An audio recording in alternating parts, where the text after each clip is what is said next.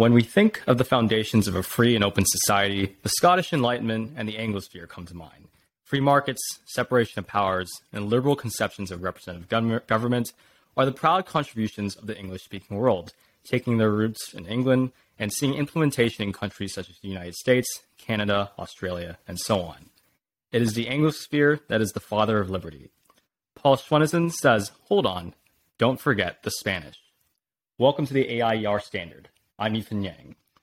Paul Schwennesen is an AIER graduate fellow joining us here today at our headquarters in Great Barrington. He received his bachelor's in history and science from the Air Force Academy, a master's in government from Harvard, and is currently pursuing his PhD in Spanish history from the University of Kansas. Paul, welcome to the show. Thank you. Appreciate it very much.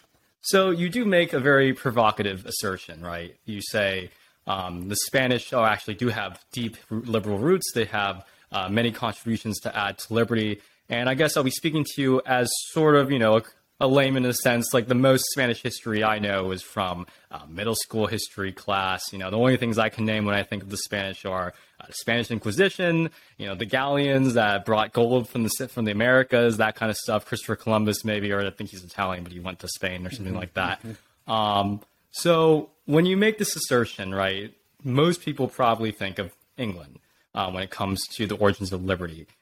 What is your what is your quick response to the Spanish case for liberty? Yeah, I'm not making the case that the Spanish had had uh, entirely invented and flourished what we now call the liberal project. But what I am saying is is those of us within the liberal project should perhaps be more attentive to the deeper sort of Iberian roots of what we now consider the you know the, the Enlightenment and, and much of what we now consider liberal tradition. Um, for instance, uh, Locke is often called the father in the Enlightenment, um, but he was cribbing his notes directly from Spinoza, who himself was was actually a, a Sephardic Jew living in, in Spanish Netherlands. The Netherlands at that time were were Spain, um, and on and on. And and it's not again this is this is not some earth shattering discovery or anything. Um, it's just it's more of a gentle reminder mm-hmm. to those of us within the, within the tradition of what sort of our, our deep heritage actually is, where where these ideas come from, how they began to evolve and to and to form into what we now consider, you know, the sort of uh, the modern world, the modern era, specifically as it relates to liberalism. Mm. And you mentioned the Dutch Republic, and I remember Deirdre McCloskey talks about this a lot. Like the whole um, the Dutch Golden Age came about when they essentially broke off from the Spanish Empire. I believe I'm getting my history right. So, what, what do you th- what what sort of relationship do you think that has in the sense like the Spanish being um, the empire, kind of like the oppressor, and the Dutch, like having like the, these liberal ideas coming from the Dutch Golden Age, and that sort. Is there any sort of relationship with the Spanish Empire, or is it something? Is it completely unrelated? No, they're they're very related. Um, to give an example, one of the primary examples is that. Uh, Carlos V, who was it was sort of the the first major Spanish emperor, and he was the one sort of at the helm immediately immediately after the first discovery of the Americas, and he's the one who's sort of leading leading from the crown perspective the sort of expansion of the imperial project into into uh, New Spain and, and North America, South America. Um, Carlos Cinco himself was actually born in Ghent, in in what is now the Netherlands. Uh, he spoke Flemish, before he became king of Spain, never really spoke Spanish particularly well. He was in his mid 20s when he became emperor of Spain and, and adopting the Habsburg throne. Um, all these sort of things, you know, controvert what we think we know, or you know, the simplistic version of Spanish history. Like we just assume the Spanish is this monolithic block, and it's in the Iberian Peninsula. It was the old man of Europe after, you know, and so forth. Mm-hmm. So we have all these these myths that I've I've had quite a bit of fun, sort of sort of busting mm-hmm. over the last few years. And one of those one of those myths is is along the lines of what you just mentioned about the Spanish Inquisition. We consider in, in sort of the Monty Python sense, you know, the Inquisition is the epitome of the state gone horribly, horribly wrong. Right? This is mm-hmm. this is this is the worst of all possible worlds when you have, mm-hmm. you know, religious authorities, ecclesiastic authorities, you know, you know, paired and twined with the power of the state and they're burning people at the stake you know, mm-hmm. because they, they don't hew to the right doctrine. And and this is also a, a myth, um, or at least largely a myth. It doesn't say that the Spanish Inquisition didn't do some terrible things. Um, but the deeper you dive into these sorts of topics, you realize, for instance, the Spanish Inquisition can can very plausibly be said to have saved untold thousands of people mm. um, from the sort of vigilante extremism of sort of emerging late medieval Europe, when the idea of burning the local witch, you know, under sort of uh, like the like a like a riot scenario, was absolutely the norm. Mm-hmm. The Spanish Inquisition actually came about in order to try to stifle those mm. very activities and to try to bring some sense of rule of law into these proceedings, a way to adjudicate with careful assessment and, and bringing evidence and so forth to the table so that no one was unjustly killed. Mm. Um, again, so so again, this is just another example of sort of con- controverting what we think we know about the Spanish. Mm. And obviously, I don't know too much about Spanish history, so from my perspective, that just almost sounds like revisionist, right? Yeah. Um, but what you're saying is that, of course, the Inquisition was a bad thing, but what it was trying to do was almost just like a rep. It was just trying to uh, be almost like a representation of the popular will and try to control it, maybe bring it under a little bit more process. Like obviously, it wasn't a good thing, but it's be- it was better than it, it understood that a lot of people just wanted to do it anyway. So it said, hold up, let's actually let's actually have some sort of process, some sort of order. Um, if you're actually going to do that, so it was almost like a moderating force in a way. Yeah, I think I think it's fair to say that, uh, or at least certainly it's an arguable and defendable position which which again sort of sort of challenges our presuppositions about what we think we know about the Spanish Empire. And so you mentioned revisionist. I mean, that's one way to put it. I think I think I like to think of myself as more of a synthetic historian in the sense that you have sort of a a a, a thesis, antithesis, and then a synthesis that tries to you know make that pendulum fall into the middle on what the real sort of more more formal truth, quote unquote, of history actually is um, to give you, you know, partic- this this comes particularly to the fore in in the sense of the way the Spanish conquered the Americas. Um, it's become ever more evident to me since getting into this topic, since I specifically focus on the conquest period, is that you know in the in the 1890s uh, most Eng- English speakers and probably everybody around the world sort of sort of pictured the conquest as this great triumphant moment, mm-hmm. right? It was a banners unfurled moment. It was the victorious, the the knights in shining armor kind of kind of history. Um, and that that wasn't entirely true. In fact, I would say it's not even not even not even remotely true. Mm-hmm. Followed by like maybe the 1990s, a century later, you had the opposite. The pendulum had swung the other direction. History now was in its antithesis phase that said, no, no, no, the conquerors were nothing but horrible demons, only interested in rape and pillage and, and, and gold.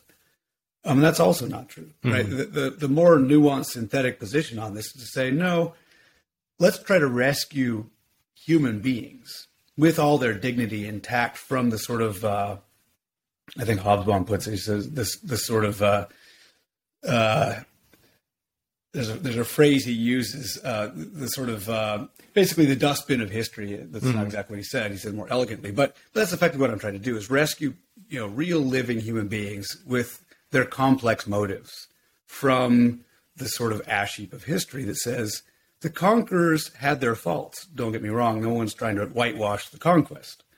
Um, but the Indians weren't these passive, childish victims mm-hmm. either. And I find it I find it somewhat offensive to assume that they were. Mm-hmm. Right? They're they're vigorous, living adult human beings capable mm-hmm. of defending their own liberties. And the and the Spanish, for their part, had their complicated motives as well. Often they're our harshest critics. Mm-hmm. Um, often very much uh, fighting each other on whether or not the conquest was a good idea. Mm. So that's just an example of of the sort of uh, tension inherent in Spanish history today. I mm. think. And in a way, so you're you're framing the conquest, and it's very similar to maybe how America went about in the Middle East, trying to spread democracy, quote unquote. Uh, I believe it was either Tocqueville or was it John Locke who spoke very, um, let's put it, unfavorably of uh, indigenous peoples when it came to, you know, it's basically similar argument is that um, our English tradition of rule of law and order and prosperity is you know, it's better than what they have going on over there in the, in the little tribal lands, and we're going to go in and save them. Or like they're just, you know, these are this is like a fundamentally worse civilization. We're going to save them, right? It's a similar, it's a similar impulse. Obviously, we're not excusing it. We're not saying this is a good thing. We're just saying it did come from at least at least like a, a variation of of uh, good intentions. Yeah, I think that's I think that's fair. Um, and again, I, I, I am trying to seek some nuance in these positions. Um, I'll, I'll, read you a couple of quotes and, and, and see what you think. I'm going to read you a quote, and you, and you tell me sort of roughly where you think it might have come from.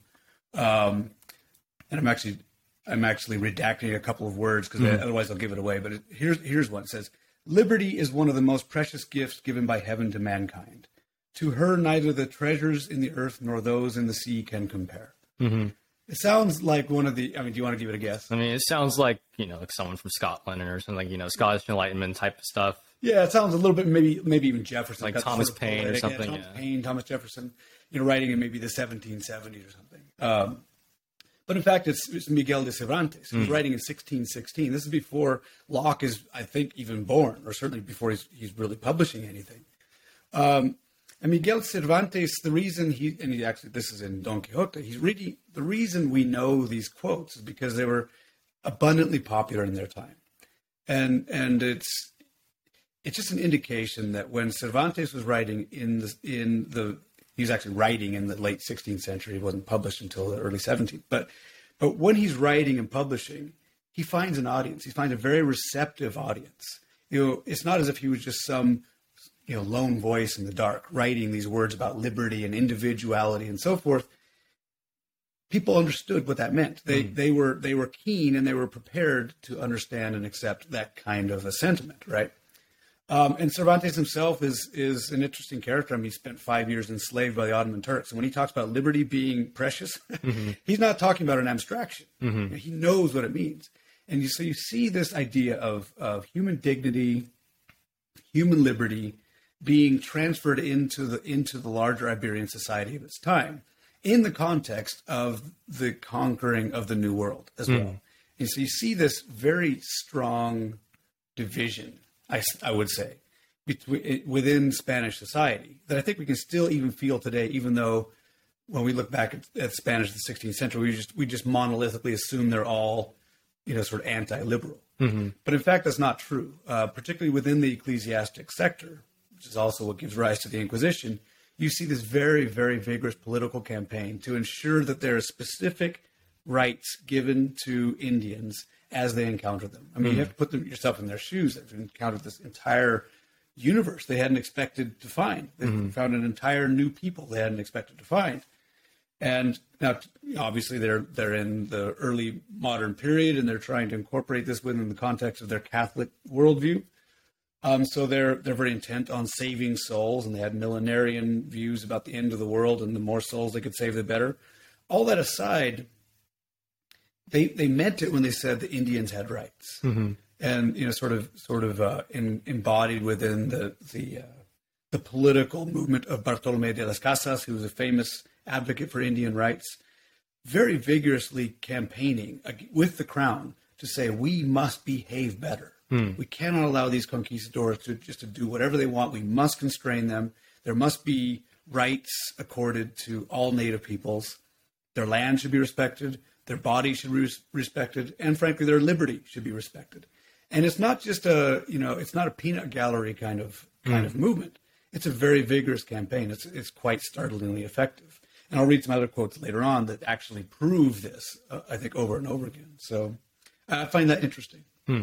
And I think that goes to a larger point about um, just how liberal or authoritarian governments or societies come to be. It's not necessarily because that society was inherently authoritarian or inherently liberal. It's just that for one reason or another, one side happened to win, the other side lost, and the rest is history. I think uh, Frank Fukuyama talks about this a lot when he's talking about like the the elections in the Middle East, especially the Muslim Brotherhood in Egypt. He's like, Egypt is not necessarily just inherently like authoritarian. It's just like there was a great democracy movement. They just lost, right? Yeah. Yeah. Um, so every society, in a way, has these liberal components, and I guess history is determined by who by you know who des- who maneuvers better, who wins the election or wins the war, what have you. Yeah, I'm afraid you're right, I, and I, I, don't think anyone could dispute that. I, I, was actually just reading before this began about uh, one of the one of the ecclesiastics within the School of Salamanca, which is integral to the sort of trajectory of liberal thought. The School of Salamanca was was founded in the 1520s, I believe.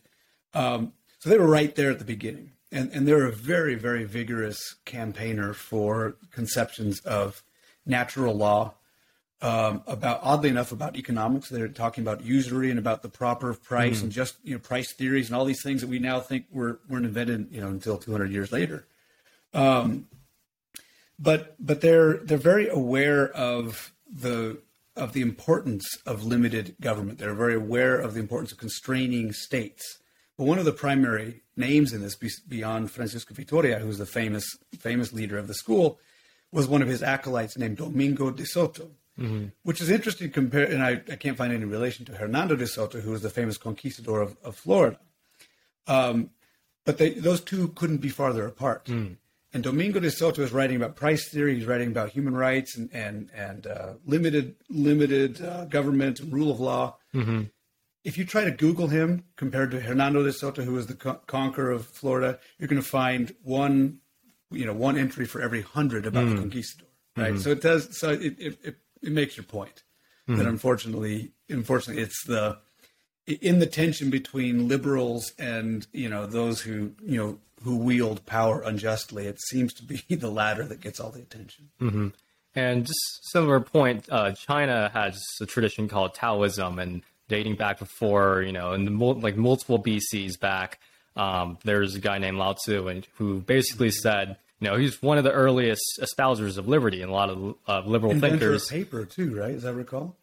Um, I'm not sure. Check I think, it's, I think we'll Sumerians. We'll that, yeah, I don't know who invented paper. That might have been like the Han Dynasty or something. Yeah. This is way back. I mean, he he was basically quoted in Chinese, obviously paraphrasing, but like the more regulations, the more laws, the more criminals, and essentially, you know, essentially speaking out against prohibition.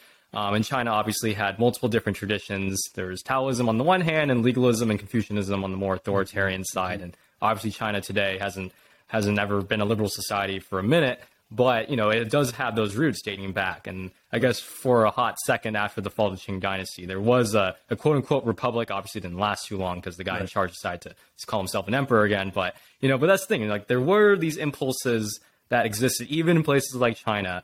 Um, they just you know it just didn't turn out the same way america turned out or england turned out. Right. Right. No it's it's a tension that's clearly this is not a new tension and you know we see it we see it in BC, we see it during the Spanish Empire, we see it today, um, and I think that's some, that's why if if if there's any question about what I'm doing is of any relevance, I think it is important to know.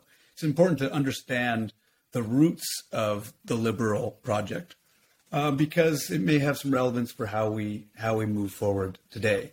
I mean, frankly, you know, post Enlightenment, I think you know the the liberal flourishing is is on the ascendancy. Mm-hmm. But that's not that's not a foregone conclusion, mm. historically speaking. In fact, it seems to be the anomaly. Mm. And the question is, how do we maintain this anomaly? Mm-hmm. Um, and maybe understanding that some of those deep roots may help us to answer those questions.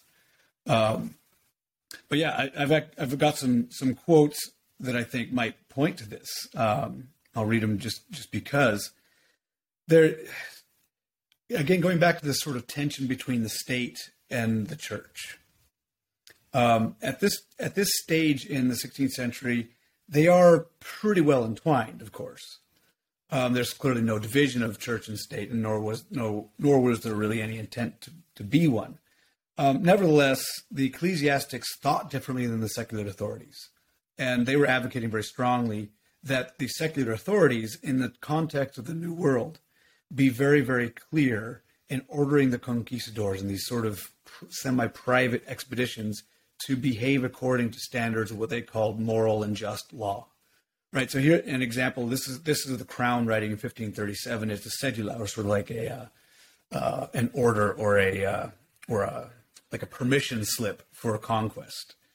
Um, and this is the crown writing to De Soto saying, "And we, having been informed of the evils and disorders which occur in making discoveries and new settlements." So, in other words, the crown has has heard of what's going on in the New World. It doesn't like it, right? Mm-hmm for the redress thereof, and that we may be enabled to give you license to make them, a general provision of chapters is ordained and dispatched respecting what you will have to observe in the said settlement and conquest. Okay, so basically saying you need to follow rules that are being adjudicated by the state. Now, this is somewhat anti-liberal, but mm. you know, I'm, you sort of turn pretzels on this topic, right? This is the state telling people you must be more liberal, mm-hmm. right? When it comes to mm. the expansion of, of Spain's um, patrimony into the New World. Coronado gets a very similar letter from the king. this this time it's actually from the viceroy, the, the viceroy Mendoza in New Spain, and was now Mexico, says in regard to treatment of the native Indians of the lands through which you may travel, we order you to observe and fulfill the directive for benevolent treatment which we have ordered given to the persons who go as you are going to reconnoiter and pacify lands and new provincias. So again, the, you see this over and over again of this insistence by the crown that you must respect Indian rights. And there's even, and the, the conquistadors to their, you know, on, on their behalf are often very eager to explain to the crown in their sort of reports that we didn't take even so much as a single ear of corn from Indians without proper payment for it. Mm-hmm. Now that doesn't mean that always they always followed that law, that the letter of the law, but that's what they were attempting to uphold, mm-hmm. right? And this is again, this is in contrast with what I think the simple narrative about conquest is. Mm-hmm. Like it would, I think, in a man on the street interview, most people would not would be pretty surprised to hear that the con that the conquistadors were eager to indicate to their authorities that they were paying for every single mm-hmm. ear of corn and kernel of corn from Indians. Mm. So it's just something, you know, it's thought provoking kind of topic.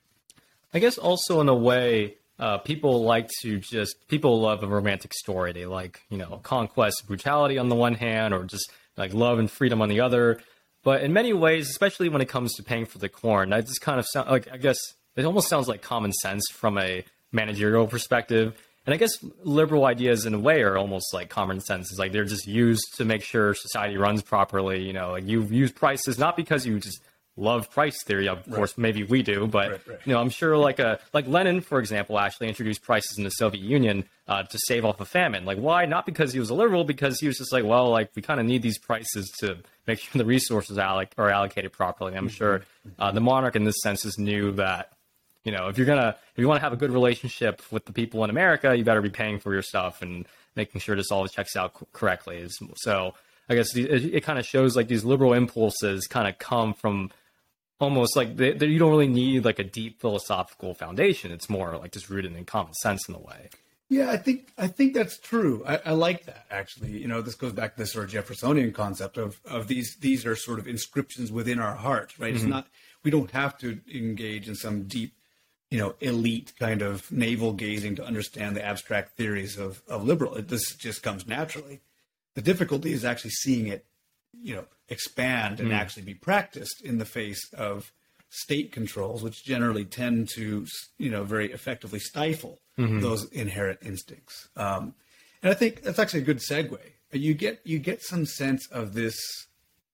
I wouldn't quite call it a contradiction, but that but it's a bit of a contradiction in the sense that old world Europeans are coming to the new world.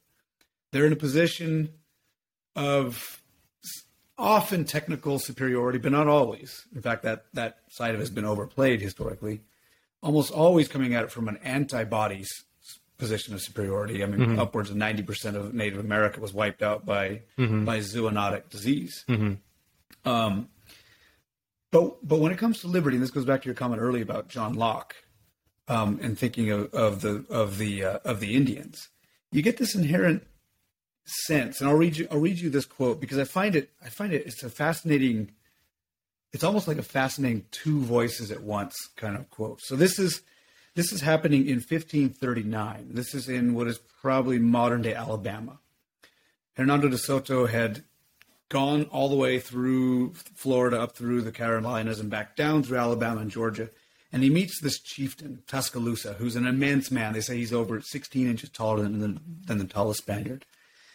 And Tuscaloosa says to one of the Spaniards, quote, those who put themselves under a foreign yoke when they could live free, he regarded as very mean spirited and cowardly. He and all his people protested that they would die 1,000 deaths to maintain their liberty and that of their country. Now, that's interesting because we're not hearing that from Tuscaloosa. He did not write that on a piece of you know birch bark, and we found it in some archive somewhere. This is being recapitulated by Spaniards who were actually writing in Spanish in the 16th century. In fact, this is written down by by a historian named the, the Inca Garcilaso de la Vega. So the reason I say that this is like two voices in one is because what we're actually hearing is the Inca transcribing what he thought Tuscaloosa said. Mm-hmm. It's unlikely considering the linguistic barriers and the fact that they had to use one translator like three three Yeah, so so this this quote by Tuscaloosa, this Indian, is being being moderated and transmitted through the Spanish viewpoint. And so what I find interesting, A, he may have said it directly that way, right? Although it's unlikely because for one thing, they talk about the yoke of a of a foreign ruler, but a yoke is an animal term. You know, for oxen, they didn't even have animals back then uh, in in North America, domestic animals. So it's unlikely he said that directly. He may have said something along those lines, which again goes back to your point about it, this is inherent, inherent. People understand liberty. But what I find more interesting is that the Inca Garcilaso de la Vega is writing in Spanish to a Spanish audience. And he knows, again, that that is going to be a message that they find resonant, mm-hmm. that they would understand that somebody else would object to being put under the yoke of a foreign oppressor mm. and that they would die a thousand deaths to protect their liberty. Right. Mm. So it's, it's a fascinating sort of Mobius strip of, of historical narrative. Mm. I guess that's kind of Kant's categorical imperative in a way. It's like do what do unto others what you don't like what you want done to you. That's kind of I guess liberty is always framed in that way in the sense like you want to be free, and I guess maybe I'm, I'm not I don't know too much about objectivism. I'm not a huge Ayn Rand reader, but I'm assuming objectivists would also when they point to like there's just an objective um, case for liberty. It's just like why should you be free? Because I want to be free. You want to be free. Like, why should I refrain from hurting you? Because I want you to refrain from hurting me, right? It's almost like this. Yeah, I'm, again, I don't want to praise the objectivists mostly because I don't know what like that philosophy is about that much, but it almost sounds in a similar way, just seeing like an objective, um, like human truth in the sense that's yeah, commonsensical, mm-hmm. right? Yeah, uh, you know they, you know, I don't know frankly much about objectivism myself either, but you know, I think my understanding of it is that they they emphasize the fact that one's duties to one's fellow man is limited by is, is much more narrowly limited mm-hmm. than maybe society at large tends to think once you think of social obligations and social duties and what one owes to someone else i think they they limited that mm-hmm. know, far far more um, so yeah taking it back to spain and, and taking it back to this this very interesting moment between indians who are living in what locke would consider the state of nature mm-hmm. you know obviously locke rousseau hobbes everyone is talking about the state of nature as a you know how is it that we develop political institutions? They always use the state of nature as their sort of baseline. And I think they're basically wrong. I mean, 1st mm-hmm. off, the state of nature may be a very difficult thing to find because even in this scenario in in Alabama, you have Tuscaloosa, who's this enormous chieftain, and they actually the Spanish term the the term instead of a cacique they called him a curaca, which means he's more like a like a like an overlord. Mm. The the cacique was a term the Spanish used for like a, a local chieftain, but he was more like a regional hegemon. Mm-hmm. Um, which is to say, you know, the Americas were not were not this this sort of uh, noble savage, you know, Garden of Eden mm-hmm. either. He was very clearly using his power. Tuscaloosa was using his mm-hmm. power as a as a hegemon to exert influence and state pressures on otherwise free individuals, and mm-hmm. and you know the slavery was not was not limited to Africa or Eurasia in any way. Slavery was very endemic here. Mm-hmm. He had slave. This Tuscaloosa had slave of his own. They had brutal stories of of them cutting the Achilles heel on on mm. captured captured people so they couldn't leave because mm. they were supposed to be slaves for life. This kind of thing. Um, all of that is to say that the Europeans are, are are are wrestling with this moment. They're wrestling with themselves the Spanish are wrestling with themselves, they're their own harshest critics when it comes to when it comes to issues about the conquest. Um, again, Las Casas is a famous one, but very, very many writers, including conquistadors themselves, are criticizing the trajectory of the Spanish imperial project, saying this is not liberal mm. or it is not liberal enough. We need to behave better. Mm. And as part of the reason, again, as part of my my the drum that I beat is that we as Ang- Anglo speakers tend to fall victim to what is called the black legend about Spanish history, hmm. in which we as you know again it's the sort of oversimplification of the Inquisition, it's the oversimplification of this sort of late medieval. They're they're only interested in crown and glory and gold and all that stuff. It's just it's just not very accurate or fair. Um, and part of the black legend that we have, the sort of dark legend of Spanish conquest, is actually a result of the Spaniards themselves being their own harshest critics, going on the record and saying, this terrible thing happened in this particular place and it shouldn't have happened. You know, and these these stories, these stories of violence and, and of of trampling on Indian rights and, and of illiberalism more generally gets transmitted into England, mm. sort of as a, as a as a concerted propaganda campaign, mm. because this is, is, of course in the height of the of the religious wars, and anything bad that Catholics could be said to be doing was was just fodder for the mm. Protestants in mm-hmm. England and so forth. And but we haven't really turned loose of that as English speakers. Um, I think our our simplified narratives are actually a reflection of that black legend, which actually comes from the Spanish criticism of themselves. Hmm. So again, I guess that goes back to the point where you don't necessarily need a deep tradition of liberty, just normal people uh, going about their day, experiencing oppression firsthand, or maybe even being the oppressors themselves, can just shock the human conscience in a way that just says, "Wait, hold up! Like we need we need to rethink this a little bit. Maybe perhaps um, human rights are a good thing, for example." Um, so let, I want to go back to Cervantes because you, you brought him up sure. briefly and you said that his experience came from Turkish enslavement. Can you talk a little bit more about that? Yeah, um, he had actually served in the Battle of Lepanto, which is a very famous naval engagement um, in 1571. He, he was actually leading a, a skiff of 12 men in a, in a, boat and was wounded. In fact, lost the use of his left arm and his left hand entirely. So hopefully, he was a right right-handed writer or we may never heard of Cervantes if he hadn't been. Um, so yeah, he was actually swept up. I forget the exact details. In 1575, he was swept up in in some kind of Mediterranean engagement and hauled in chains to an Ottoman slave camp and was and was enslaved there for five years. It's a long time, um, and he was actually ended up being um, the exact term, but basically freed and purchased by Trinitarians. It's kind of this semi-religious organization dedicated to purchasing or, or swapping prisoners from you know in this sort of moment between Islam and Christ, you know Christianity, uh, which which frankly had been going on for mm-hmm. 800 years prior to that.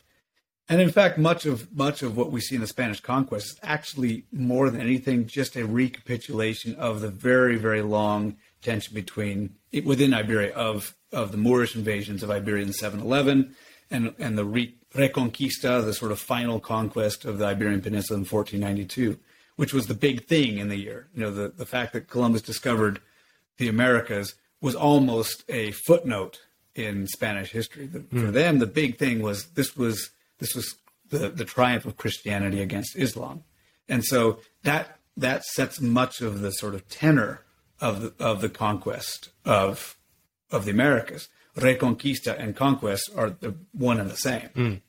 And then you mentioned how um, he basically had a big liberal following. You mentioned the sort of criticisms of the of oppression coming from the Americas, from the people on the ground, uh, rep- basically the arm of the Spanish government. So why why didn't uh, Spain really have any sort of liberal revolution until I guess recently? Um, uh, you know, there was the whole uh, Republicans versus the I forgot like, the Spanish Civil War. I think it was like socialists on one side, mm-hmm. fascists on the other. So why didn't why didn't these ideas ever come to bear? Why was it always just more authoritarian government until recently? Yeah, that's a that's a fine question, and I, I can't pretend to have the answer. Um, I would I would I would peer at the edges of the answer of that, which is I think much of the problem stems from the fact that despite the Spanish grasp of some of the principles of what we now consider the liberal sort of project, like human dignity, human rights, rule of law, they were not very good when it came to markets. Mm. Um, they were they were very micromanagerial about practically everything related to commerce. If you wanted to sell a horse in Cuba, you needed to have a special certificate from at least the governor, if not the crown itself for doing this. And, and you see, you know, the research I do is just replete with these kinds of constraints on free enterprise. Hmm. So I think if if I had to just pick something out of there, that to me seems like the biggest. That's that's one leg of the stool that never made it. Mm-hmm. Right. That that all the other things don't really work unless you can also combine it with free enterprise. Hmm. You know, allow you know getting the state away from managing managing the economy, which frankly didn't happen in England either until you know you know well after Smith, mm-hmm. and arguably not even today. Mm-hmm. but but but the, you know it is a matter of degree, and I think that probably goes as far as anything to explain why Spain ultimately became the old man of Europe and ultimately became irrelevant in the sort of Enlightenment and the Industrial Revolution. Mm. And I guess this, I'm not too much of an expert on Spain today, but it seems like their economy is not exactly, you know, it's not a prosper, it's not a very free economy, say like the UK, and to an extent, and obviously not as free as America. So you, I'm assuming that tradition of human rights are fine, but the, the economy is a different story. It's still, it's, I'm sure it still sticks around today. I think so. I mean, one one might argue that that is sort of the malaise that affects all of the southern European states, whether it's Portugal to Italy to Greece and so mm-hmm. forth. Um, they all suffer from the same kind of economic problem as opposed to the to the north. Um, so that may be that may be the case. Maybe some sort of latent vestigial. The know, weather's so nice; they don't really need to work. yeah, it's like there's a convincing argument mm-hmm. for that too. Um, so I don't know. I, you know, oddly enough, I actually know relatively little about modern Spanish history. For me, I'm looking at American history from the perspective of the Spanish conquest, mm. right? Um, so I'm not interested in Spain as such. I'm more interested in how it is that we came to be what we became, understanding the sort of deep Spanish roots of that initial that initial contact moment between Native America and and old Europe. Mm. So, kind of wrapping this all up, what do you, because you said a lot about Spain, and I think there's a lot of universal concepts that really came out of that. So, what do you think us as, you know, liberals in the West, liberals around the world, I guess I could say, um, classical liberals, classical liberals, yes, watching. mm-hmm. especially in the American context. yeah, right. um, obviously, we, we love to study English history, love to study English political economy what should we do when it comes to Spanish history? Like, what lessons should we draw from it? Where should we, um, like, how should we incorporate it into kind of like the pantheon of liberty-oriented works? Yeah, another another fine question to which I don't have an immediate answer. Um, I all I have is is a suspicion that by more fully understanding sort of our heritage and and, and choosing in advance consciously not to put blinders on when it comes to traditions outside of the anglophone boundaries that we will learn things that we will learn things that can be applied today about how to about how to make sure that the uh, the conditions for the flourishing of liberty can be as strong as they can be. Mm. Right? Look look for historical failures, look for historical successes, and just be more historically aware as we as we move forward, and not fall victim to these oversimplifications. Mm. Well, I never thought I'd be so fascinated and inspired by uh, Spanish history. It's obviously been, I think, over 10, 10 12, 15 years maybe since I've uh, touched a history book that's talked about Spanish history. Um, before we wrap up, I'm actually very curious since you're one of the few uh, people at AIER who's uh, served in some branch of the military. I mean, mm. you were at the Air Force Academy. So I was wondering, um, I guess yeah. Did you do anything when you got out of it? What was your? Did you have a little story to tell? Did Did you think it affects the way you think right now? Yeah, um, I think it did. I you know, served t- ten years in the Air Force total. Did a tour in Afghanistan and other places. Um, it. I will say this: I've, I've, noticed amongst the rest of my classmates from the Air Force Academy and, and in my career with it as an officer that libertarianism is strong within the, mili- the American military anyway. Mm. And I don't, and that's that wasn't something I was even aware of when I was in the military. I just look back on it now, and I think part of that reason, if there is a reason, is that when you're when you're living within the belly of Leviathan, mm-hmm. like there's no more like illiberal institution than the than the military. Mm-hmm. When you live in that, you begin to generate a skepticism about the power of planning and centralized command and so forth.